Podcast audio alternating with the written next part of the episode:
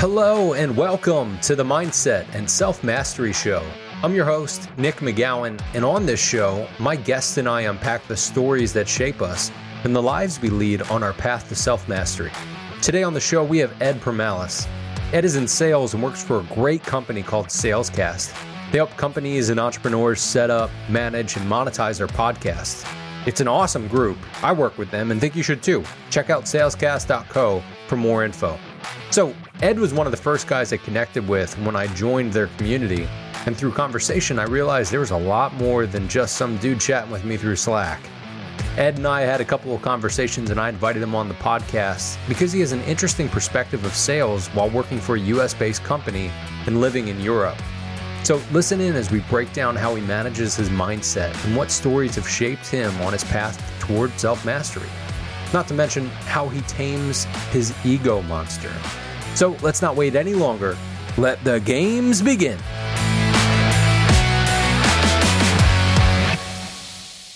Ed, what's up, man? I'm so excited you're on the show. How are you doing today?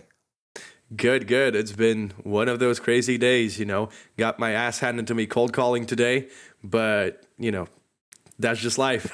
Oh, man. I think we should probably just jump right into that almost. But give us a little bit of context here, Ed. So tell us one thing that you do for a living and something that most people don't know about you. Okay. So uh, I work at Salescast, where we produce, manage, monetize people's business-related podcasts, and also get people booked on shows. So anything do it, to do with podcasting, you name it, we do it.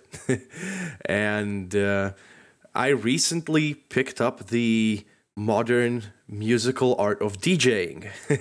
uh, I've been, I was a big club goer in my early days, and I'm a fan of different types of electronic music. And uh, one of the biggest things that you learn and what you want to do as a D J, it's not about fame, it's not about clout, it's not about anything, because there's a million p- people doing what you're doing. There's nothing proprietary about it. You're not creating something new. But what it is is a platform to share with people. Like, hey, this makes me feel good. This is going to make you feel good. Listen to it. But you're doing it on a grander stage. So it's been a lot of fun. Man, I get that. I'm a musician, so I totally understand that feeling, and especially being able to share that back, or, you know, just kind of be out in your own space in the flow state of that.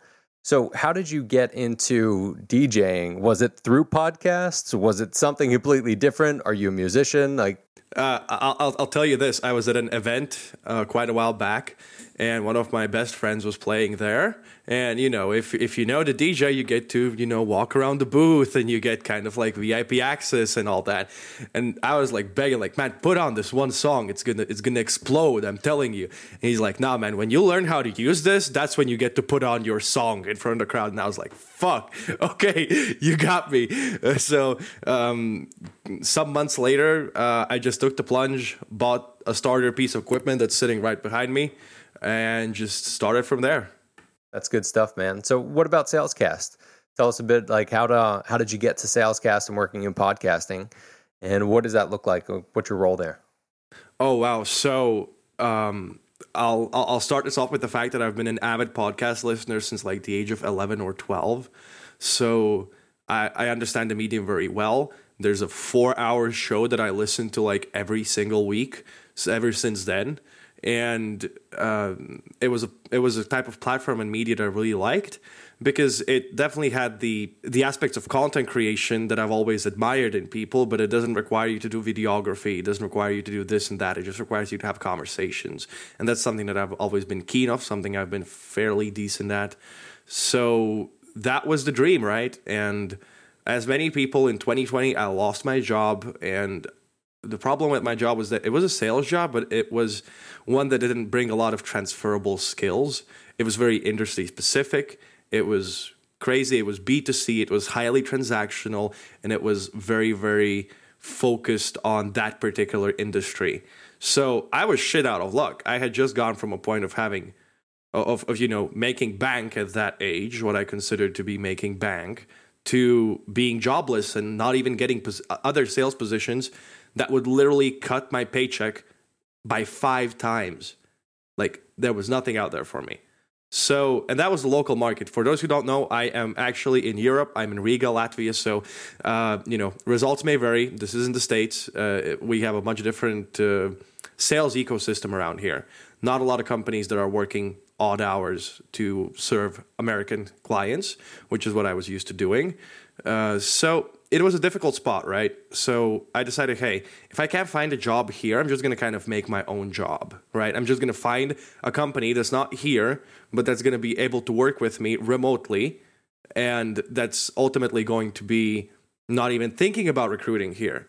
So put my skills to the test, created a LinkedIn account, started networking, started uh, going through the motions, joined Slack communities, did everything needed to network in a time when everybody was stuck home. And that's how I met Colin Mitchell, the C R O of Salescast. An awesome story. So now at Salescast, uh, I know they do all things podcast, and this isn't a commercial for Salescast, but at the same time, you're welcome, fellas. So yeah, I know you guys do a ton of stuff there. I work with you guys as well. So tell us a little bit of like what the day-to-day looks like, because this show is about your mindset and how you, right now, it's probably what, midnight where you're at right now? Yes. All right. Um, the day-to-day honestly couldn't be any better. And a big part of that is the fact that our management is probably the best management I've ever seen. And this is coming from somebody who's worked in large-scale, thousand-person sales teams, somebody who's worked in boutique recruitment agencies, and someone who's a, who's a social butterfly and gets to hear everybody else's shitty work stories and how miserable they are. For me, uh, I I, li- I live the night schedule. I've been like that like ever since I finished high school. I was like, I, I just I just don't wake up before noon. It just doesn't happen.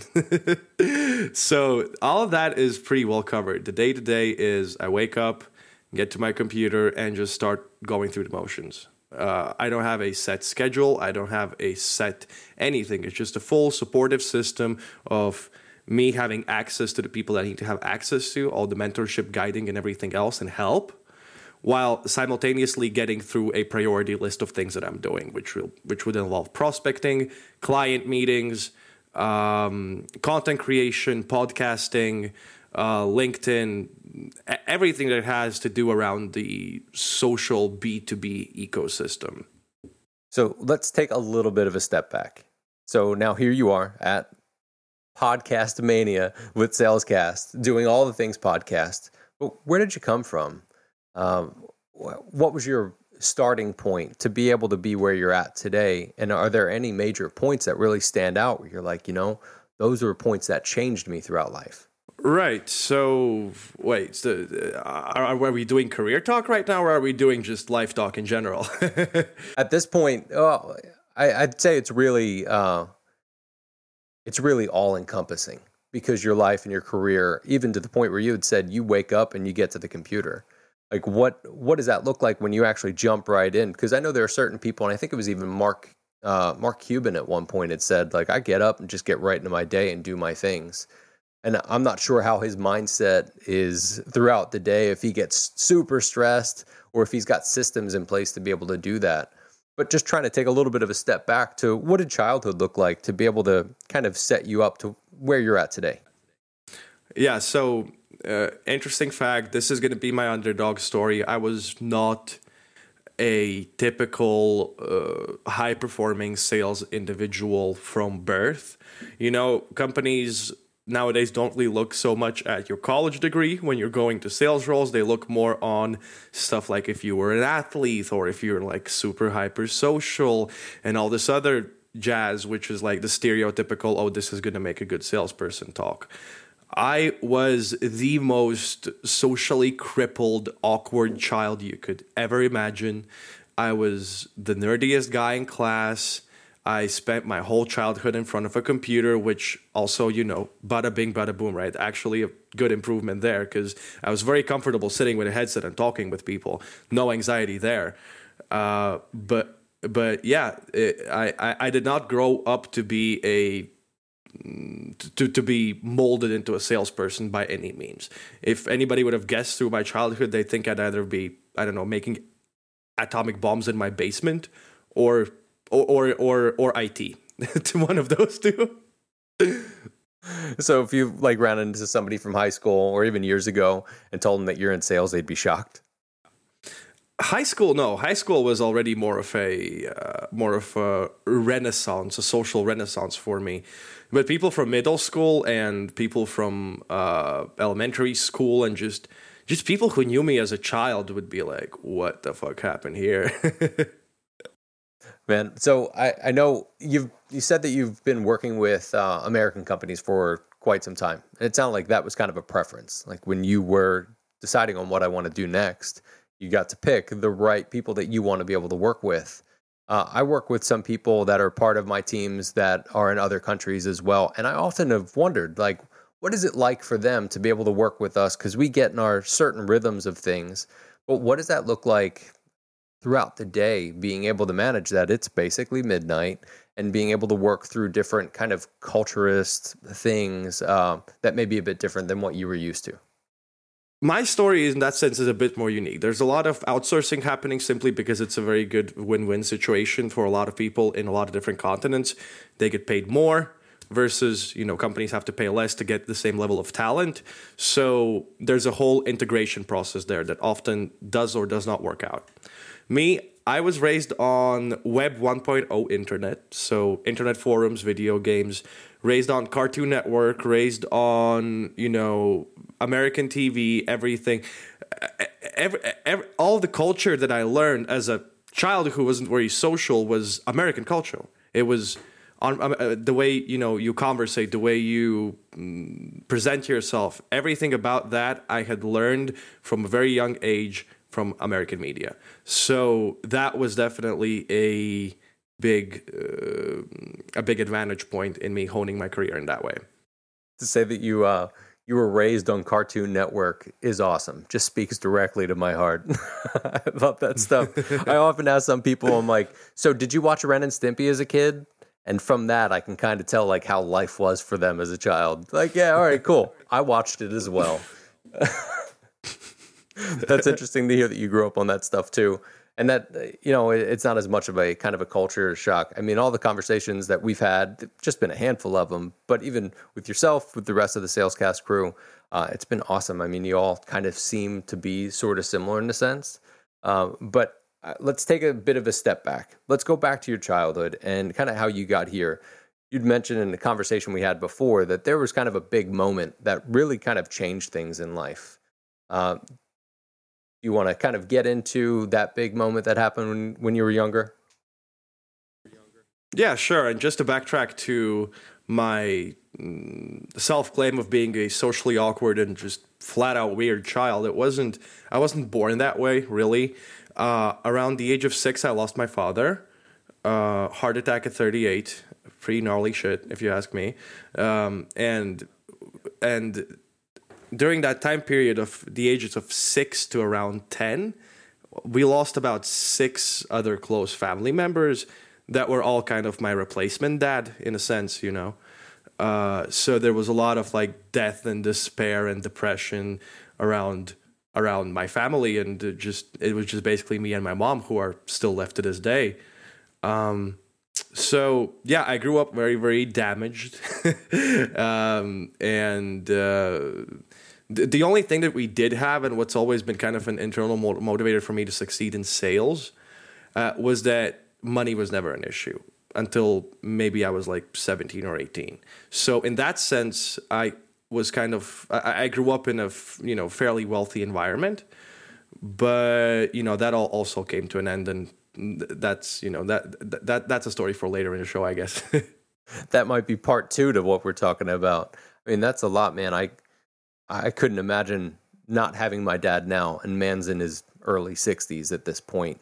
There were a handful of years that we didn't really talk, um, but that that was just a couple of years, so I couldn't imagine losing him at such a young age. I would imagine, though, that does something to somebody, especially a little boy at that point, trying to grow up to be what is potentially a man without having that that uh, that person there to be able to help. So what did that look like, and how do you think you actually not only found that yourself, but do you think you had the environment growing up that was good to be able to help you become the man that you are today? No, really, I'm, I'm, I'd say that I was mostly self-raised. My mom was keeping down the fort, making sure that everything is all right. So I, again, grew up on cartoons and the internet until a until pretty much high school. um, one of the biggest things, and you know, since this is the Mindset and Self Mastery Show, one big reoccurring theme in my life has always been to try to hone out the toxic behaviors in myself and figure out where they're coming from and figure out how to fix them.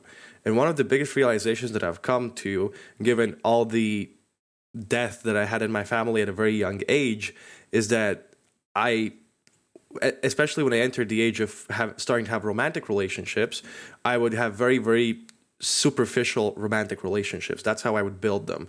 Uh, and that was simply because, you know, in other people's heads, when they see people, and especially people that they love, they associate somebody who's going to be around them forever. When I see somebody that I love, I'm used to life taking them away from me. So I would build very superficial, very short-term relationships that would be insanely toxic. And I would just be, you know, I, I would live with the kind of notion of, you know, fuck it, everybody dies. What does it matter if I hurt somebody or if I step on somebody's toes or, you know, if I just behave ruthlessly toxic? And that was a theme in my life until maybe a year ago.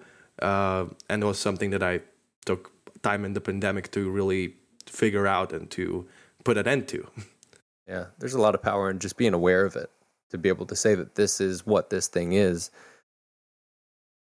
I assume in most cases, because I know in mine, it wasn't a conscious decision to look at things that way, but you just make these rationalities and these thoughts of like, well, you know, fuck it. Like you said, they're all going to die anyway. So why? And then that just seeps in. Sometimes it's really difficult to get that back out. So what got you out of that? I kind of moved out. When I moved out of high school and into my first job, I was kind of thrown into the big boy life, in a sense, at the age of nineteen. Started earning good money, started, you know, living all the crazy shit that a nineteen, twenty, twenty-one-year-old would do when they're high earning and they have anxiety and they need to prove themselves to the world. And, you know, they've suddenly become this social butterfly and now they need to do all this crazy shit. Uh, what the mentality there is that, you know, you're stuck at nineteen.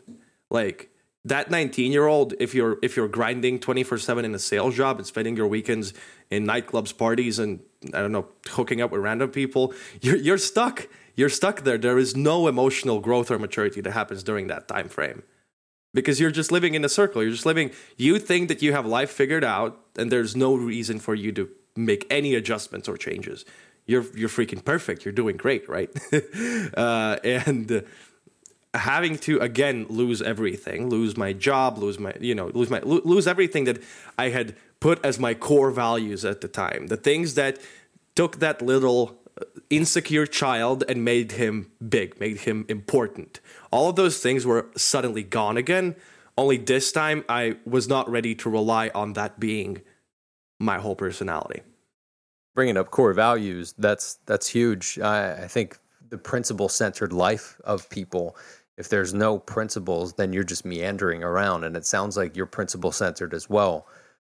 What did that look like for you to be able to transform that? Was that something where you actually sat down and you're like, what is it that matters? What at the core actually matters to me?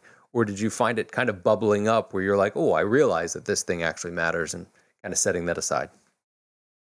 Uh, I'd say more, more, more of the first. It was, it was seeing uh, what changes in my life when I don't have all these things that I had set as my sort of value proposition for my personality. Uh, uh, which people react in which ways? What is really important? Who are the ones who stick around? Who are the ones who leave? What kind of attitude changes happen, et cetera. When I had time to analyze what's going around me and to f- for the first time feel support without having to justify it in my mind, without having to think to myself, oh, they're just, you know, doing it because I'm freaking awesome and king of everything. Uh, seeing that kind of support uh, made me really think about myself and my own behaviors and all the times I had not been that person, all the times I had been, you know, toxic, just, just, just, just, I'll be brutally honest, just being toxic. It was, it was a, it was a crazy time. And uh, coming to those realizations and seeing those situations through. Dude, I've written apology letters. I've contacted people that I hadn't talked to in years. I went through a whole... Uh, I went through a whole crusade of trying to make things right and deciding to be a better person from there. Do you think you were trying to make things right for yourself, or to just have the face of it, that you did it, that you made things right? You know, I, I've been having this debate in my head plenty, but I'll, I'll tell you what, it wasn't a, it wasn't a relieving or even a process that I enjoyed at that point in time. I just knew it was something that had to be done. Uh, it took me, you know, I had to put my pride aside, which, listen, if you take somebody who's super insecure and then they achieve things in life, what happens is that they can often go way in the other spectrum. And that's what had happened to me. I had went from somebody who was super insecure to an ego monster.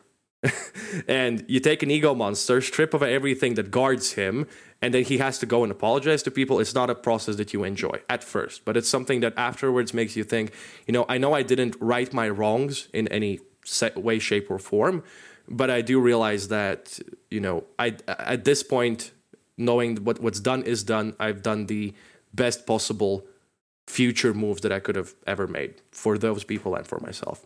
Yeah, makes sense. And thank you for naming the episode. I think we we have to go with Ego Monster or something of the like at this point. Well done.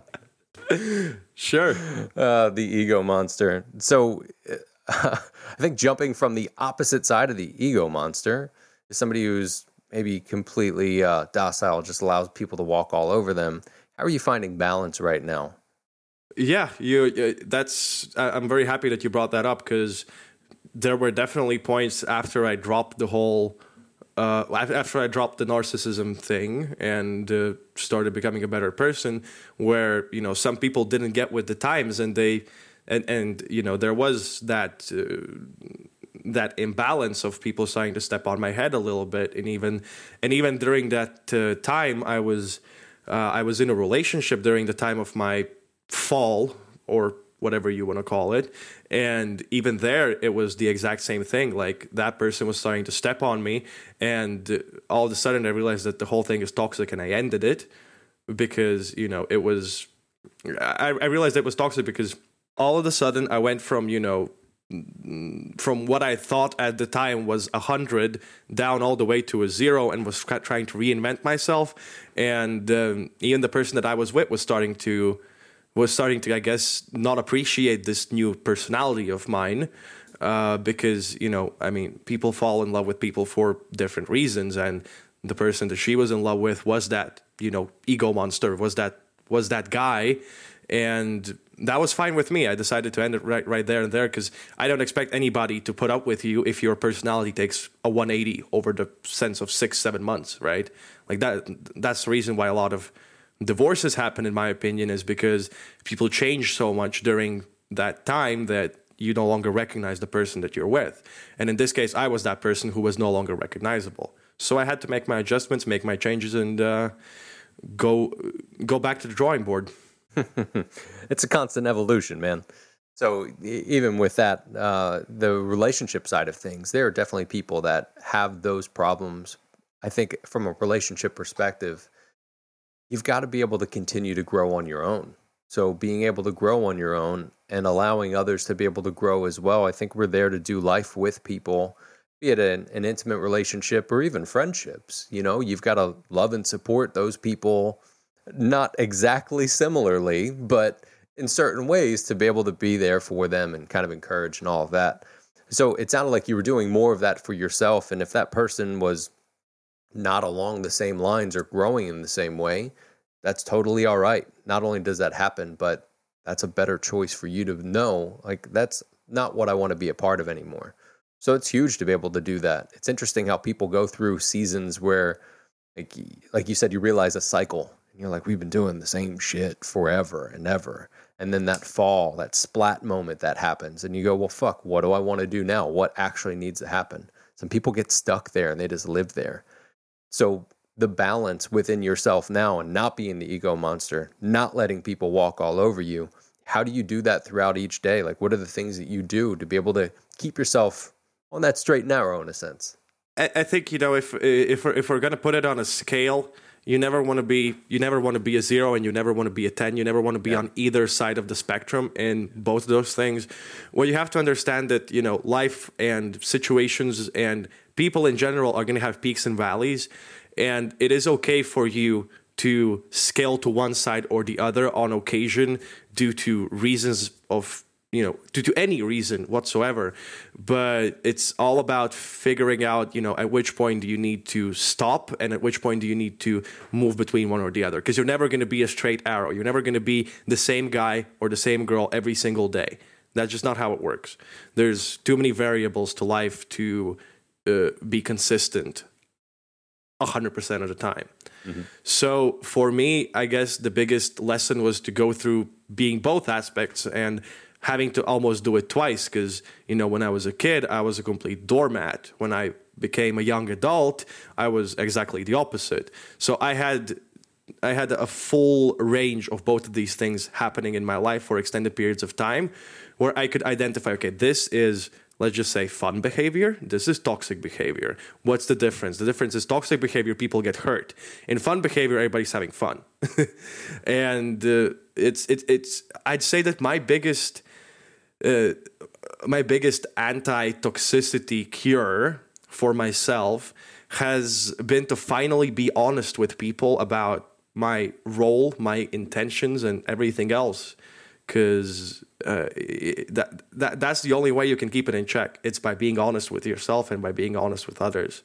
Because, you know, neither being a doormat nor being an ego monster is anybody's natural state. You're being dishonest and you're putting on a show, and there's a reason why you're doing it. So look in the mirror and figure out why that is, what triggers it, and how to find balance between either or. Man, that's a lesson for everybody, but specifically salespeople. Think about the amount of salespeople that turn into somebody else. Like, they pick up a phone, they're like, hello, thank you for calling, blah, blah, blah. You're like, who the fuck is that guy? That makes no sense. And they're just somebody different. You got to be you. You got to be authentic, and you got to know and feel in your own skin and be able to actually say, like, this doesn't line up, and here's why. I think it's setting expectations, which goes back to the relationship and the relationship with yourself and being able to set those expectations, or these are the things that I do, these are the things I don't do. Just like in sales, being able to, these are the things I do, and these are the things I don't do. Uh, you had mentioned that you kind of got your ass handed to you with a cold call. You want to jump into that? Uh, why you think you got your ass handed to you? Like, what happened? If cold calling isn't a humbling process, then you're not doing enough of it. uh, and if you're ever blocking out time and actually doing it, you're going to come to a realization that a lot of people won't talk to you. A lot of people won't need what you're what you're providing. And some people are just, just going to have a shitty day, and they're going to let it out on you. But that's another part of, you know, cold calling is one of those things that I think helps people keep their ego in check, but also... You know, I think I think anybody who's going into the workforce should at least cold call for a couple of months and see what it's like, because it's going to be a humbling experience, but it's also going to be something that's going to show you your ability to find the right people and to form connections out of nowhere. And that is an insane life skill to have. Insane. If if you can do that, you can do anything, in my opinion. So if you think you go from the cold call, you get into the meeting, even if those people that actually set the meeting, realize that there are people that can set a meeting, but they can't handle the meeting. They can't close a meeting at that point. That's a whole different animal. And being able to manage, uh, again, it, it's later, and I keep thinking, like, God, if I was trying to make cold calls at midnight, if somebody's answering that call at midnight, they'd be pissed right off the bat. Like, what? Um But going through and talking to these people, when you go through and, and work with them and have somebody that's interested, what's the process that you kind of take them through? Uh, because what I'm assuming you're all podcast hosts, right? No, not always. I mean, it's potential podcast hosts, B two B brands that might be looking into podcasting. There's a couple different, uh, we're very industry agnostic, and we don't have a clearly defined I C P at this point. It's just people who want to do something with podcasts, really. The the process is fairly simple. You talk through it with people, and instead of trying to sell them something, you talk through a potential business case on how that could or could not help them. And uh, from there, it's ninety-nine percent of the time, either both of you are going to agree that it's a good idea, or both of you are not going to agree that it's a good idea. It just really depends on how thorough you are with your discovery process, and uh, if you're actually willing to be honest with people from the get-go, taking yourself out of the equation, and instead of thinking of it as selling something to someone, you're thinking about it as a collaborative effort to figure out if this is something that they might need, or, and, and if you're the best equipped person to help them with that. I feel like that type of sales ideology and that type of sales process is, first of all, the the place where the sales environment is moving, and I'm super happy for it. That's that that's what feels natural and right to me. That's how I was born and raised, you know. Um, and I think that's pretty much it. That that, that pretty much says it all. Yeah, and I agree that it's everything's headed toward more authenticity in conversations and being able to figure out how do we have a win-win. I mean, honestly, the amount of times I even said that today within partnership calls and client calls and prospects calls today, just being able to figure out the win-win. How do we f- solve the problems here and actually help the win-win? And I think that starts with us, man. You know, being able to have our shit together and figure out, because think about it. Anybody who's listening to this that's a salesperson that has ever made a cold call the day after drinking way too much, you know your head's not in it. You're just not all there. And you're like fighting through the fog even.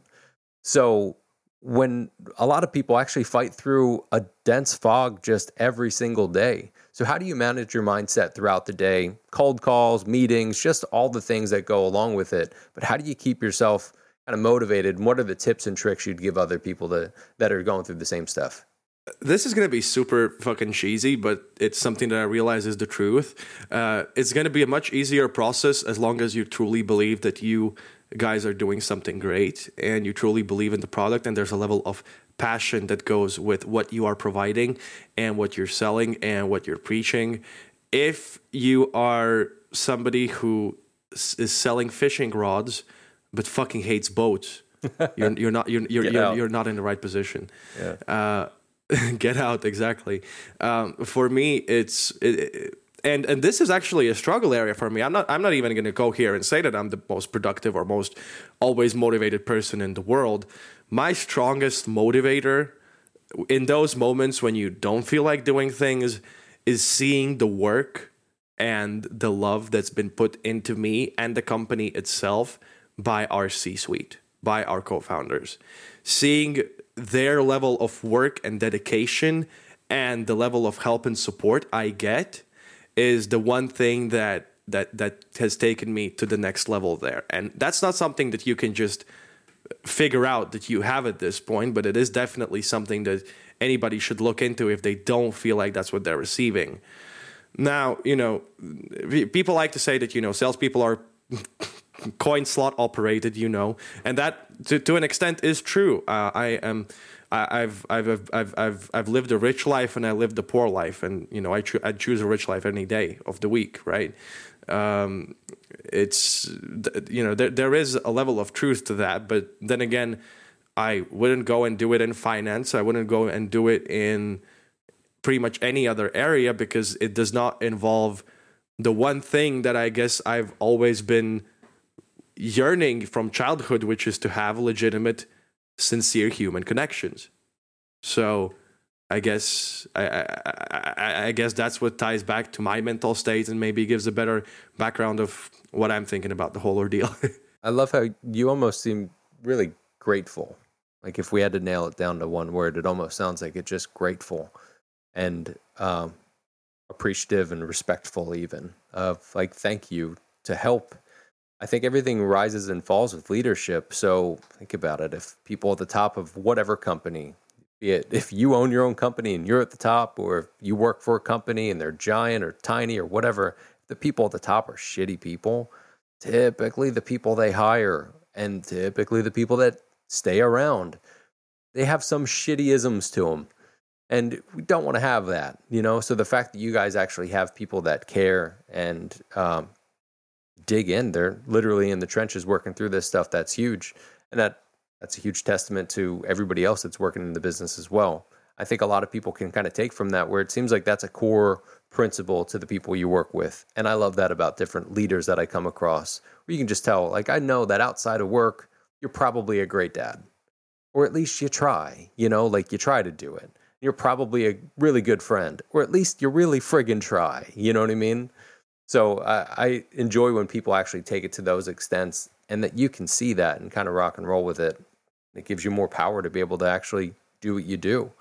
Um, do you think that that's something that people can kind of promote through their own companies that they work in, or is it just a mental state that they got to get to? Oh, I love this topic, Nick. Let's go. See, uh, I've, I've I've read and talked and lived through this topic in my life. Uh, to give you a bit of a background of, you know, the whole environment that nurtured this, you know, crazy ego monster personality that I used to have, is my first real workplace where I was at for what, like four, four and a half years. Basically, the place that where I grew up as a young adult was exactly what you're describing. The people were, uh, the people were only, you know, coin operated. The management was only cared about you if you were putting out results. Uh, there was micromanagement. There was, it, it, it, it, it was not a nurturing environment by any means, but at least it was a sales environment. So everybody kind of knew what they were getting themselves into, in the sense that, you know, hey, you know, you can, you can do what you want as long as my paycheck comes in time and it has this many zeros, I'm good with it. uh, so I've seen how that works, and I've seen how detrimental it is to people's mental health, including mine, and what kind of person you come out working in that type of environment. Now, the way that type of environment gets fostered from the beginning is really a generational issue, and it's been that way. That's been the sta- it's been the status quo for the better part of the last two centuries. Uh, uh, that, you know, uh, the corporate environment works as a chain of screaming structure where the C E O is yelling at the V P, the V P is yelling at the manager, and the manager is yelling at their team, because, you know, productivity arises from fear, right? I mean, that's at least what, what was thought of as to be fact for the longest time in the world. So really, it's it's a problem of environment. Listen, you put a good man between pigs and he's going to be playing in the mud soon enough. It's just a fact. And that's how corporate structures have been raised for forever. And all of these all of these old school companies had this issue from the get-go. Now, when startups started appearing, like tech startups, you know, that's that's when they started, you know, let's take a little bit more care of our people. You know, Google gives you all these benefits, blah, blah, blah. But, you know, there was still a managerial issue there, right? So now what we could what we could call the business environment of, you know, the post-pandemic business environment, let's just call it that, when solopreneurship and startups really took over and they become they became fully global and fully remote, this is where the revolution is happening. Like, this is going to be the status quo ten years from now. It's going to be all about nurture. It's going to be all about growth. And it's all going to be about the human element of the employee. And this isn't me just pulling it out of my ass. I talked I, I talked to a couple of people that are advisors that are advising Fortune five hundred companies currently how to pivot to that state of management. So this isn't just something that I've made up. I've had a conversation with a couple of guys who are in those positions, who are, you know, also podcasters, and they get hired by the most brutal companies you could imagine to humanize the workplace. So this movement is happening whether you like it or you're not, but this is a sink or swim moment for a lot of these corporate structures that were old, stale, and soon enough they're going to be null and void. Think of how technologically advanced we've become, even in the past fifty, sixty, one hundred years. Yet what you're saying is more people focused. And I'm right there with you. I agree that it's kind of like people going in and going, hey, can you just not be an asshole to people and like think, you know, and be open? Like maybe. And people are understanding, yeah, maybe I don't have to be an asshole to people. And I'm really just being an asshole because I was pissed about this other thing that I need to deal with. But if we all deal with those things, we'll be kind of all right. So as we continue to grow tech-wise and we integrate tech, It'll be interesting to see how we integrate tech, but keep the human side and become more human, because I think we're now actually tapping deeper into emotions and being able to balance those emotions. Um, there's still, I have conversations with my dad where every once in a while, like I can just tell we're at different stages of like, he's not going to get to this emotional stage just yet, where I can kind of just jump there and be like, hey, we can be here for a minute and that's okay, you know? Uh, and that might be a generational thing. I've also heard different things with uh, Generation Z. Uh, as a millennial, I've heard that Z are being more competitive. Yeah, so I've heard that they are being more competitive, which is very much a, um, I guess that's like a boomer. Or I'm not going to go down that path and kind of go into all those different sections, but to think about where we're going technology-wise and how the humans are coming into that, it's interesting to hear from your perspective. Somebody who's twenty-five, not much older, only thirty-seven, but to see that difference and where you're seeing things going, um, how do you think people can kind of help that along, even within their day-to-day? What kind of tips and tricks would you give them to be able to just keep keep going with that? Yeah, and I actually wanted to backtrack to your previous point about tech- technology having a role in this. Technology has also eliminated a lot of busy work, which is what usually puts people in those moods. And the second thing is technology has made everything reputation-based. If you're an asshole in twenty twenty-two, people are going to find out. Like, even even some big uh, SaaS companies right now are being exposed all over the internet for their behavior. And it's, it's you know, this this isn't something that would have happened thirty years ago. They could have been running a slave labor shop and nobody would find out. But to your point, being more compassionate is something that everybody needs to learn at some point in their lives.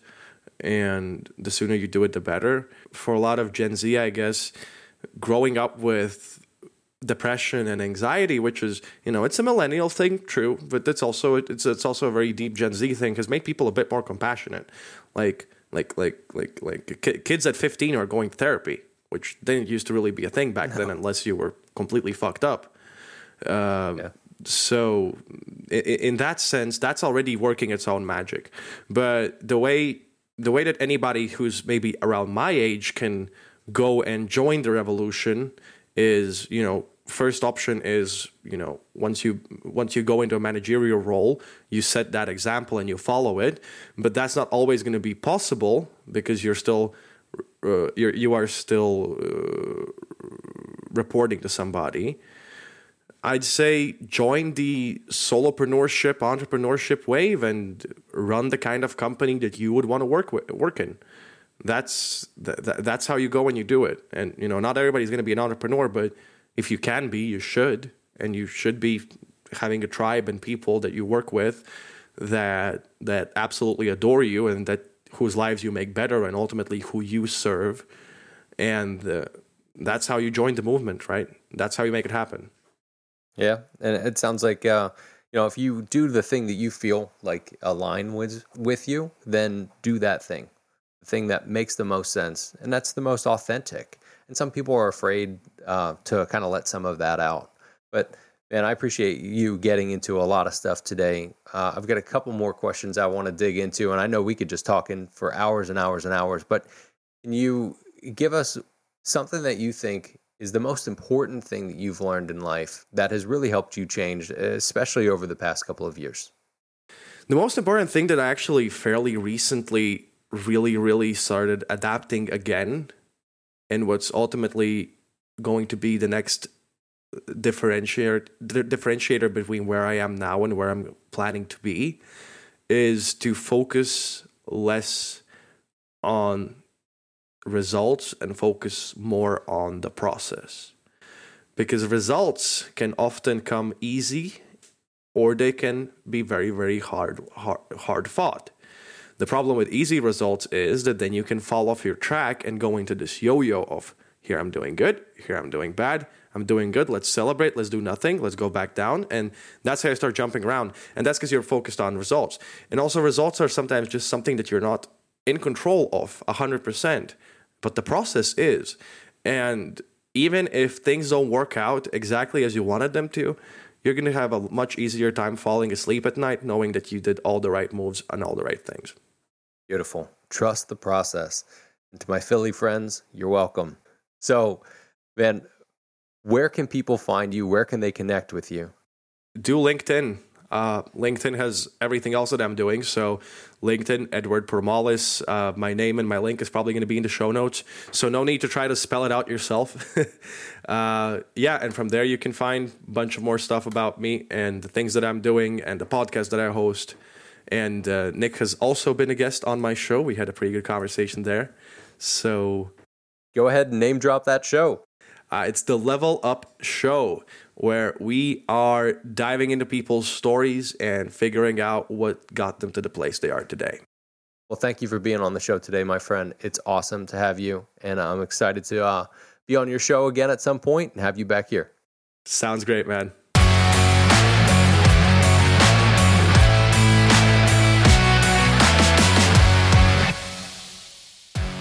Another great conversation on today's episode of the Mindset and Self Mastery Show.